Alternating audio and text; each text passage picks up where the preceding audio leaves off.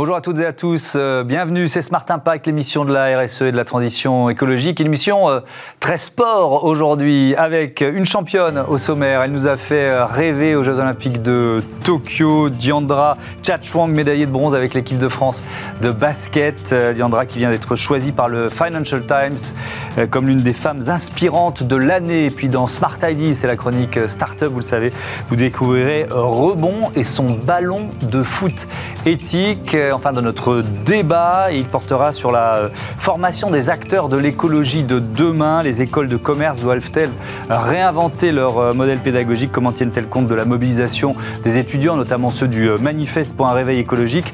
Réponse tout à l'heure, mais d'abord une championne, une médaillée olympique dans Smart Impact.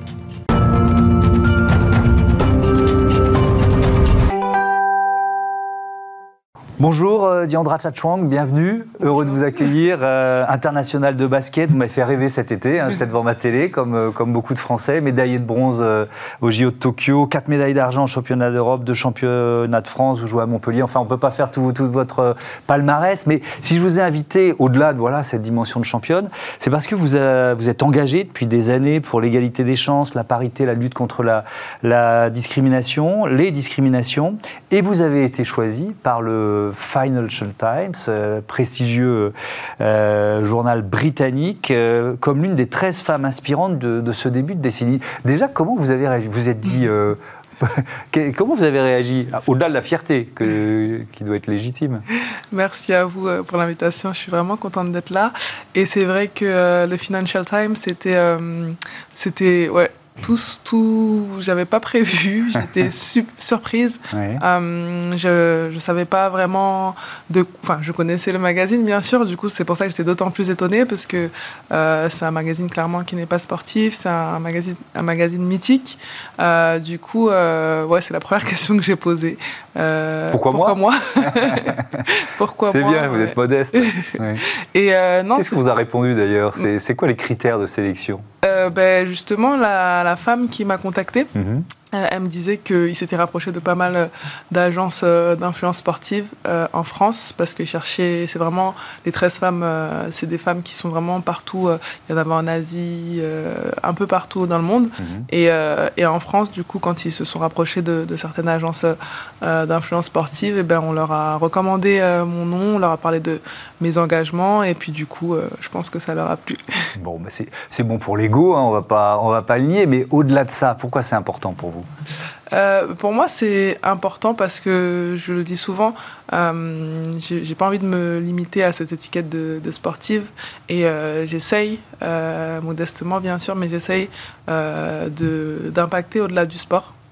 Et du coup, c'est vrai que quand le Financial Times m'a contacté, j'étais, j'ai pas trop compris au départ. Je me suis dit, bah, je sais pas, c'est vrai que que je, je, je, bosse pas mal dans l'immobilier avec mon père, mais bon, personne au courant, donc euh, c'était pas ça. C'était pas pour ça. c'était pas, pas pour le business. Non, clairement pas. C'était euh, pour l'engagement. Et c'était pour l'engagement. Et du coup, euh, ouais, pour moi, ce que ça représentait, c'était vraiment d'être pas que sur le terrain de basket. Alors justement, l'engagement, il y, y, a plusieurs engagements. En 2017, vous créez Take Your Shot. 2019, Studio. On va, on va commencer par Take Your Shot. C'est quoi? C'est quoi le principe? C'était quoi l'idée de départ? Take Your Shot, c'est quelque chose qui est né il y a 4-5 ans en arrière maintenant. C'est un événement euh, exclusivement féminin, donc 100% euh, féminin avec des jeunes filles âgées de 11 à 15 ans. Mhm. Euh, elles sont majoritairement toutes issues de Seine-Saint-Denis, donc c'est mon département d'origine. Je suis née à, à Villepinte, j'ai grandi à La Courneuve. Euh, du coup, pour moi, il y a toujours eu cette euh, envie de redonner un petit peu euh, à, mon territoire, mon département, ce qu'il m'a apporté, même si ce sera jamais assez. Mhm. Mais je me suis posé la question à leur âge, quelques années en arrière, de quoi aurais-je eu besoin? Et c'est là que, que j'ai pensé à, à, cette journée. Et euh, il y a des gens sur place qui sont aussi euh, très actifs. Donc c'est quoi l'idée? C'est d'inciter les, les, jeunes filles à, à, faire du sport à, Ouais, c'est une journée à, oser faire du sport C'est ça, c'est ça. C'est vraiment... Euh, bah, du coup, on, on, on, travaille dessus avec mon sponsor principal, Nike, qui, qui, est vraiment sur la dimension sportive, parce qu'il y a deux dimensions, sportive et éducative. donc au niveau du sport, ouais, c'est clairement de sensibiliser à la pratique féminine du sport, voilà, encourager les jeunes filles à, aller s'inscrire à la rentrée. C'est pour ça que l'événement aura lieu le mois prochain. D'habitude c'est septembre.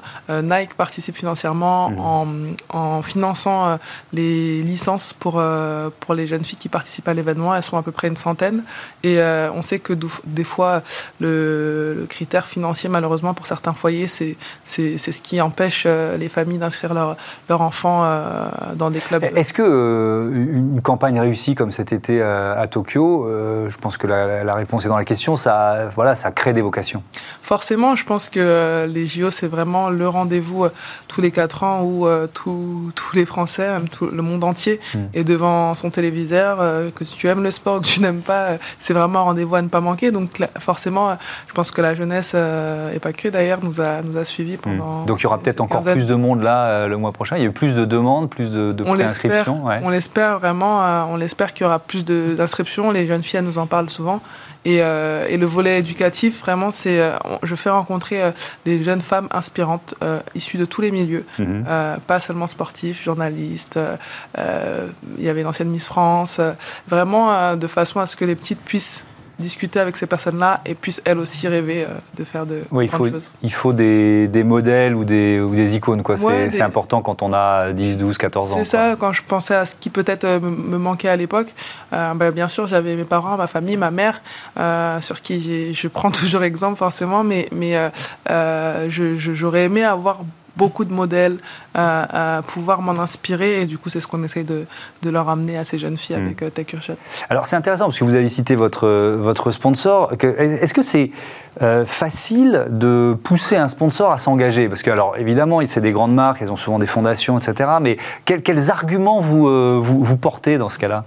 C'est sûr que c'est pas simple. Après, c'est vrai qu'avec Nike, ça a été plutôt facile entre guillemets pour moi parce qu'ils ont été vraiment euh, intéressés tout de suite. Euh, je pense que c'est pour ça que je suis aussi fier de représenter cette marque, c'est que on le voit avec certaines campagnes, euh, ça l'impact se limite pas au sport mmh. et, et c'est vrai que je pense que aujourd'hui, il y a tellement de choses qui, qui se passent et, et, le sport, il a vraiment cette force de, de fédérer. Euh, du coup, je pense que les marques, euh, elles savent aussi qu'on peut euh, atteindre certaines cibles, notamment au niveau social, mhm. à travers le sport, et, du coup, ça les encourage à, investir sur nous. Alors, il y a cette autre association, Study Hall, que vous avez créée en 2019. Alors là, on est dans, dans l'aide aux devoirs, c'est ça l'idée? C'est ça, c'est à, peu près, à peu près ça. Ça a commencé par ça. C'est un dispositif d'aide aux devoirs. ça l'est toujours, mais on a ajouté quelques, quelques, hum, quelques d'autres on propose d'autres services d'autres services c'est ça. Euh, donc euh, Study Hall moi pareil je me suis dit plus jeune j'étais euh, au collège à la Courneuve j'ai failli décrocher. Finalement j'ai intégré un sport études si j'avais pas de bonnes notes je pouvais pas jouer. Donc c'est ce qui m'a permis aussi de, de vraiment m'investir différemment à l'école. Et, et c'était un peu le but de, de ce dispositif. Aujourd'hui on y a ajouté des stages linguistiques parce que il y a les il y a les Jeux olympiques et paralympiques de, de Paris 2024 qui arrivent très vite. Mmh. et voilà on a à cœur que la jeunesse euh, de Seine-Saint-Denis puisse euh, participer à ces Jeux de l'intérieur. Et pour ça, eh ben, il faut avoir un, bagage linguistique euh, suffisamment euh, élevé euh, pour, euh, pour pouvoir aider. Mhm. Mais, mais voilà, on a vraiment à cœur que, que cette, jeunesse, que cette jeunesse puisse profiter de ces jeux aussi, parce qu'ils ont lieu, ils ont lieu en Seine-Saint-Denis en partie. Ouais. On, peut, quand je vous écoute, je me dis, bon, bah, c'est super, voilà, c'est, vous créez des, des relais, une association, mais on pourrait considérer que c'est, que c'est le rôle des, des, collectivités locales ou de l'État de, de, de faire ça. Je pense que, je ne sais pas qui a un rôle. Après, ouais, c'est sûr que c'est toujours plus facile si euh, les collectivités, l'État euh, apportent euh, des moyens. Mais, mais je pense que en tant que sportif, en tout cas moi par rapport à ce que je fais, j'ai la chance d'avoir été sur le terrain et mhm. souvent c'est nécessaire pour pouvoir apporter vraiment euh, le service nécessaire.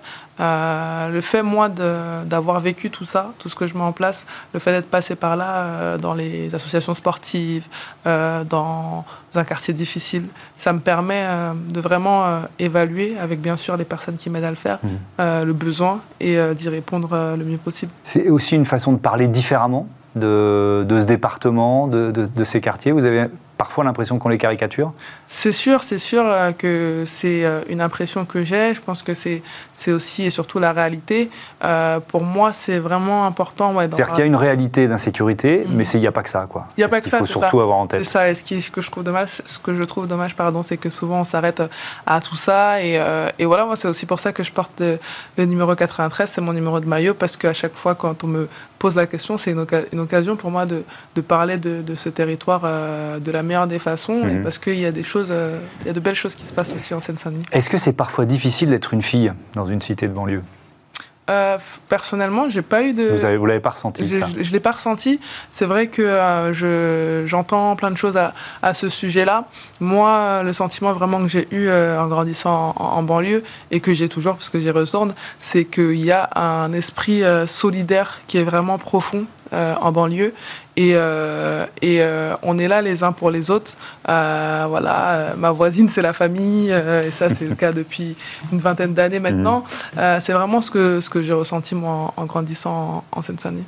Merci beaucoup. Merci euh, Diandra Chachwang d'être venu euh, présenter euh, vos associations Take Your Shot, Study Hall et encore bravo pour cette voilà, sélection par le Financial Times. On passe à notre débat, à la formation maintenant.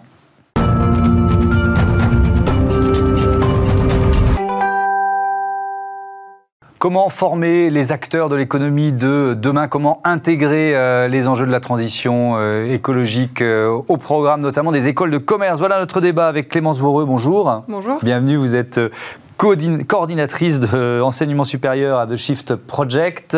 À vos côtés, José Maillet, bonjour. Bonjour. Responsable de Gaïa, l'école de la transition écologique et sociale euh, d'Audentia. Audentia, c'est une école de commerce basée à Nantes, c'est ça? Absolument, Nantes, euh, Paris aussi, et puis il y a un campus euh, en Chine. Et Gaïa, vous l'avez créé quand? Alors Gaïa a commencé à émerger il y a presque un an oui. et est sorti des cartons en juillet moi, j'ai été nominé début juillet. D'accord. Euh, vous avez euh, décidé de travailler ensemble, vous lancez euh, ClimaSub Business. C'est quoi ClimaSub Business? Comment, C'est quoi l'idée de ce partenariat? Alors Climat Sub Business, c'est déjà un projet qui s'inscrit dans la continuité de précédents travaux qu'on a menés au Shift. Mmh. D'abord un état des lieux de l'enseignement supérieur qu'on a publié en 2019, qui globalement dressait un constat de carence sur l'enseignement des enjeux écologiques dans l'enseignement supérieur au sens très large. Pas seulement dans les écoles de commerce, hein, on est bien d'accord. Voilà, au sens vraiment, vraiment large. Mhm. Euh, et c'est un projet qui s'est poursuivi notamment par un, partenariat avec le groupe INSA, donc d'écoles d'ingénieurs, qui visait à intégrer les enjeux socio-écologiques dans toutes les formations euh, du groupe INSA, donc de, de 13 écoles d'ingénieurs. Euh, et donc, euh, c'est un projet qui est toujours en cours. Et dans la continuité, donc, euh, le Shift a été contacté par, par José, donc par Audencia, pour proposer de mener un projet similaire à Audencia, à l'occasion du coup du, lancement du nouveau plan stratégique de, de l'école, qui visait à faire exactement la même chose, donc mettre les enjeux mhm. écologiques vraiment comme trame de fond structurant de, des formations et de, globalement de, de l'école Audencia, à travers notamment la création de l'école Gaïa, du coup que, José va, va diffuser. Mhm. bon, vous avez un peu répondu à la question, mais euh, si vous deviez citer les différences majeures par rapport à une école de commerce, on va dire classique. Pour Gaïa, vous parlez euh, Je pense que c'est la mesure de l'impact dans tous les éléments qui vont euh, fonder le manager de demain. Hmm. Donc aujourd'hui, quand on est manager, on peut être spécialisé dans un domaine, que ce soit de la finance, du marketing, des ressources humaines, tout un ensemble d'aspects, pour lesquels on ne va pas forcément mesurer l'impact des initiatives que l'on va prendre. Vous êtes aux ressources humaines, vous décidez d'embaucher quelqu'un. Hmm. Quel est l'impact, si on prend les accords de Paris, par exemple, les accords de degré, quel est l'impact de votre action? Est-ce qu'au regard des accords de Paris, vous êtes en adéquation avec le projet de faire en sorte qu'on maintienne une planète à 2 degrés maximum, hmm. de plus que ce qu'on a aujourd'hui. De plus que ce qu'on a aujourd'hui, oui. Donc euh, une réflexion de ce type, aujourd'hui, elle n'existe pas vraiment dans les écoles. On a une démarche de RSE qui est proposée dans plein de contenus d'enseignement, c'est-à-dire qu'on va mettre un peu d'éléments de responsabilité sociétale des entreprises dans les différents cours qui sont proposés, mais on n'a pas de mise en synergie, de mise en cohérence sur le sujet énergie, climat, biodiversité pour les managers de demain. Mais donc, l'idée, c'est vraiment d'apporter cette approche pardon, systémique. Oui, l'idée de penser en système. C'est la ligne rouge, c'est vraiment l'élément majeur. Quoi. Exactement. Ouais. Euh, et, donc ça, c'est la différence euh, principale. Est-ce que vous, euh, en faisant ça, vous répondez aussi à une demande des, étudiants? C'est vrai que j'ai cité le, manifeste pour un réveil écologique qui a été créé il y a quelques années. il, y a, plus de 30 000, 32 000, plus de 32 000 étudiants qui l'ont déjà signé. C'est parti pour certains d'écoles de commerce d'ailleurs. Est-ce que vous répondez à cette demande, à cette pression même, on peut dire, des étudiants? Je l'espère comme les cours n'ont pas commencé, je ne peux pas vous donner de réponse précise. Oui, mais dans la volonté de créer Gaïa, vous voyez. Absolument, absolument. On a quand même du recul, c'est-à-dire que depuis maintenant euh, trois ans, euh, j'ai développé par exemple à Audencia des enseignements qui sont spécialisés dans la transition énergétique. Mhm. Et ces cours-là ont vraiment euh, façonné des étudiants différents. Il y a eu des, prises de conscience très fortes et des trajectoires différentes. Mhm. Il y a eu ce manifeste qui a eu également un impact. Il y a quelques écoles qui ont subi aussi une pression très forte de la part des étudiants. Et donc, quand on a vu ce que donnait de manière positive le cours que j'avais pu créer il y a maintenant quelques années, on s'est dit que ça valait le coup de le généraliser parce qu'il y avait vraiment une attente très forte de cohérence pour les étudiants, de la hmm. part des étudiants. Qu'est-ce que ça, ça change pourquoi, pourquoi vous dites on y va avec, euh, avec Audencia, euh, avec, avec, Gaïa, plutôt qu'avec euh, d'autres écoles de, de commerce? Parce que justement, il y a cette approche systémique, c'est ce que vous recherchiez? Alors il y a ça, il y a effectivement l'approche générale qui est très proche de, celle qu'on développe au Shift, euh, qui est celle d'avoir de, une, une, entrée par les enjeux physiques, qui sont les limites physiques planétaires, le climat, l'énergie, les ressources, euh, et d'y attacher ensuite toutes les composantes de la société, du système économique euh, qui y sont associées. Donc ça, ça nous intéressait beaucoup. et ce qui nous a beaucoup plu dans la démarche d'Audencia et qui nous a donné envie de nous associer avec l'école, c'est la sincérité et l'ambition de, la démarche, qui était vraiment pas juste de peindre un peu de verre hmm. par-dessus les cours et les formations, mais vraiment de creuser en profondeur dans les formations. C'est-à-dire qu'il faut, changer de modèle, quoi, changer de logiciel. C'est-à-dire que c'est vrai qu'on pourrait dire que les écoles de commerce, elles étaient euh, à la pointe de ce qui était notre modèle du euh, euh, produire, consommer, jeter, quoi. C'est ça, exactement. C'est qu'on apprenait un peu dans les écoles de commerce aussi. C'est ça. Donc ça veut dire changer le logiciel, changer la philosophie. Donc, mm. à mon sens, Audencia a compris que c'était ça qu'il fallait faire. Et donc, il ne s'agit pas, voilà, de, de, de, changement cosmétique, mais vraiment de changement quasi philosophique et vraiment d'état d'esprit de, l'école. Mmh. Ce manifeste pour un réveil écologique, évidemment, il est, voilà, il, il est cohérent, il va dans dans, la logique de ce que vous prenez euh, à The Shift Project. Est-ce que vous pensez que c'est, ça doit être générationnel, que c'est à cette génération de s'emparer euh, du sujet? Alors malheureusement, j'aurais tendance à penser que c'est à la génération d'avant. Oui, on, aurait dû s'y mettre plus tôt, oui. Euh, d'où le fait qu'il va aussi falloir s'attaquer, et on a, on a, aussi cet angle-là euh, en vue dans, le projet, mais à la formation continue. Mais euh, clairement, on en avait parlé dans, dans, Smart Impact d'ailleurs. Effectivement, et, un gros sujet. mais effectivement, c'est plutôt cette génération qui aujourd'hui s'empare du sujet. Hmm. Alors après, il ne faut pas généraliser, c'est quand même pas tous les étudiants, c'est une portion euh, encore mineure, minoritaire des, étudiants qui se mobilisent, et par contre qui se mobilisent beaucoup et euh, de manière très efficace. Euh, mais il s'agit de toucher le, gros des étudiants, la masse des étudiants en France. Et donc c'est là qu'on a quand même un gros enjeu de généralisation de, ces sujets-là. Alors c'est intéressant parce que vous l'avez dit, il y, a, plusieurs écoles. Donc là, vous, créez Gaïa, mais qu'est-ce que vous faites chez Audentia c'est-à-dire, est-ce qu'il y a quand même, est-ce qu'on est dans le saupoudrage dont vous parliez, ou est-ce qu'il y, y, a une volonté d'aller plus loin? Alors si je parle d'abord de Gaïa, l'idée de Gaïa, c'est de tenter, c'est de prendre des risques, et c'est de voir les initiatives qui fonctionnent. Et en mhm. fonction de cela, on va décliner dans la grande machine. D'accord. C'est-à-dire qu'Audencia aujourd'hui a une structuration qui fonctionne très bien, qui répond à des attentes d'étudiants ponctuellement qui sont très bonnes. Mhm. Il y a certains éléments sur lesquels on veut aller plus loin, et en particulier cette dimension énergie, climat, biodiversité, monde physique. On fait des expérimentations dans Gaïa qui sont fortes, qui sont très impactantes, et on voit ce qui fonctionne. Et en fonction de cela, on réforme progressivement le modèle Audencia. Mais ça veut dire que c'est une promotion de combien de personnes, Gaïa? Alors Gaïa, ça devra démarrer au semestre de septembre 2022 ou janvier 2023. Il, y a, il, y a, des raisons techniques qui font qu'on ne peut pas s'engager directement. Et il faut compter pour la première promotion environ une centaine d'étudiants. D'accord. Et Audencia, c'est combien d'étudiants formés chaque année? Alors c'est plusieurs milliers.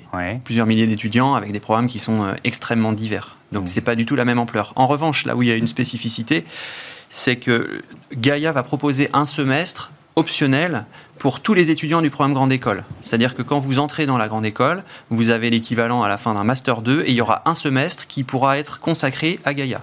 Ça reste optionnel, mais on nos études montrent qu'il y a une attente qui va être probablement croissante et donc on va avoir un vivier d'étudiants croissant sur ces sujets. C'était la question que j'allais vous poser. Euh, c'est aussi un peu, on peut, on peut le dire, c'est aussi un peu du marketing pour une école de commerce. C'est une façon de se positionner et de répondre justement à la demande de cette génération. Vous avez ça en tête aussi. Bien sûr, il y a une dimension pragmatique. Euh, l'idée de développer, c'est pas de développer un projet qui ne va pas fonctionner ou qui ne plaît pas. Donc euh, si l'idée du marketing, c'est de s'adresser à une clientèle, en effet, ici, on répond aux attentes d'une clientèle. Mais je pense qu'il faut quand même voir l'élément dans sa grandeur. Mhm. Un problème auquel pourrait être confrontée toute école de commerce aujourd'hui, c'est son manque de cohérence au regard des enjeux des accords de Paris notamment. Donc, de toute façon, il faut prendre le problème à bras le corps. Une des solutions, une des approches, c'est celle-ci, c'est de se dire on va avoir une petite école dans un premier temps, avec des initiatives très fortes, avec une visibilité aussi importante, et en fonction de ce qui fonctionne, eh bien, on développe dans la grande école. Mmh. Clémence Voreux, vous espérez un effet boule de neige? C'est-à-dire de voir que, d'autres écoles de commerce se disent bah oui, il faut qu'on faut qu'on bouge plus profondément nous aussi. Complètement, c'est un phénomène qui est déjà à l'œuvre euh, depuis euh, bah, depuis quelques années qu'on travaille sur le sujet et que les étudiants se mobilisent euh, mmh. aussi et surtout presque. mais bon, l'idée c'est qu'il y a beaucoup d'écoles qui font beaucoup de choses, d'ambitions variées, différentes, pas de la même manière, des choses des choses qui dépendent vraiment d'une école à l'autre. et donc là, l'idée c'est d'accélérer le mouvement et on le voit en fait, il y a beaucoup d'écoles qui nous qui sont intriguées, qui sont intéressées, soit parce qu'elles ont envie de, retirer quelque chose de notre projet, soit parce qu'elles ont envie d'y contribuer et d'apporter leur propre expérience, parce qu'elles font des choses en interne.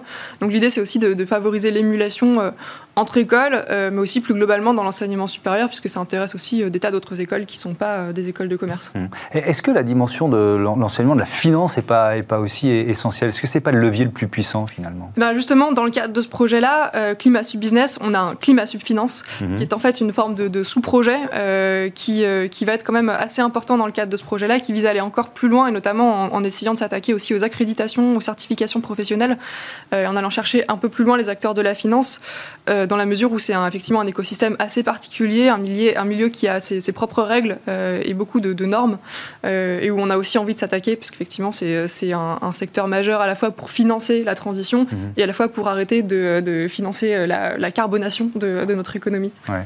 Ça, même question sur eh ben, cet enseignement particulier de la finance? Au niveau de la finance, euh, à Audencia, on a des chercheurs qui sont spécialisés sur notamment la comptabilité multicapitaux. Mmh. Euh, sur des... Il y a une théorie qui s'appelle la théorie du donut qui est enseignée et sur, autour desquelles on a des recherches qui sont assez puissantes. Donc euh, l'idée aussi de ce partenariat, c'est de pouvoir décliner professionnellement, donc avoir une approche métier, mmh. comprendre les métiers de demain autour de la finance qu'on pourrait qualifier de, de verte ou de responsable, et faire en sorte qu'on forme demain vraiment des managers de manière cohérente sur des métiers qui aujourd'hui n'existent pas vraiment qui sont euh, émergents mais qui ne sont pas encore là. Donc l'idée précise de ce partenariat, c'est aussi, et en particulier sur la mhm. finance, de faire en sorte qu'on soit très percutant pour que demain on ait des managers qui puissent se positionner rapidement sur ces sujets-là. Ouais, si vous deviez, on va terminer là-dessus, citer euh, un métier, deux métiers qui justement n'existent pas encore et qui, sont, euh, qui seront enseignés ou qu'il faut enseigner alors, ça va être un grand travail justement à mener avec le Shift Project. Un exemple que je pourrais donner, c'est la mesure d'impact dans les stratégies marketing si on prend le marketing aujourd'hui, j'ai une spécialité euh, marketing. Je vois bien que d'un côté, on a des étudiants qui suivent des cours de transition énergétique et ensuite qui suivent les cours de marketing et qui à un moment voient un télescopage. Donc comment faire en sorte que demain, quand ils développent des stratégies marketing, ce soit des stratégies qui aillent vers moins d'émissions de CO2 plutôt que d'aller vers plus d'émissions de CO2 par la vente de produits? Hmm. Merci beaucoup, merci euh, à, tous les deux d'être venus présenter votre partenariat Climat Sup Business et donc cette nouvelle école créée par Audencia. Euh, Gaïa, on passe à Smart Ideas, euh, une start-up, c'est un ballon de foot pas comme les autres, vous allez voir.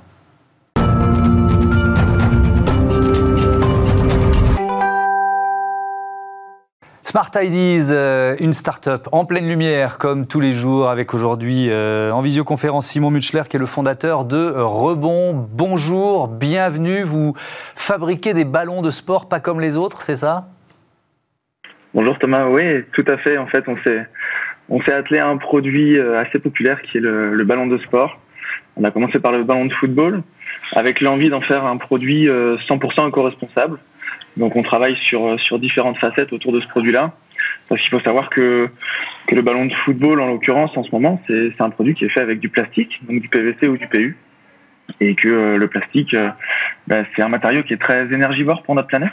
Donc on essaye de, de, changer les choses en, faisant, en travaillant notamment avec du, du plastique recyclé. On a de la R&D en cours aussi pour travailler avec des matériaux biosourcés.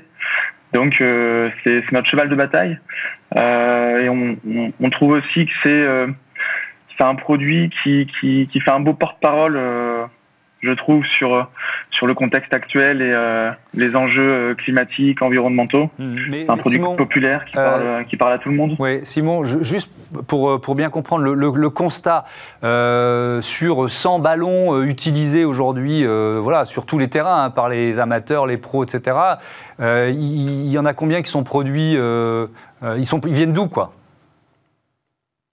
Alors les ballons, il faut savoir qu'il y a une région dans le monde qui est, qui est spécialisée dans la production du ballon, qui s'appelle le Punjab. C'est une région qui est à cheval entre l'Inde et le Pakistan. Mmh. Euh, c'est un savoir-faire qui est culturel. Hein. Le, ballon, c'est un produit très artisanal euh, qui est fait à la main. Euh, je ne sais pas si vous avez l'image d'un ballon de foot en tête, mais il y a, y a, des pentagones, des hexagones, il y a 32 pièces. Euh, toutes ces pièces sont peintes avant d'être rassemblées. Et euh, cette région-là a un savoir-faire qui est, qui est historique, qui date en fait de l'époque coloniale anglaise.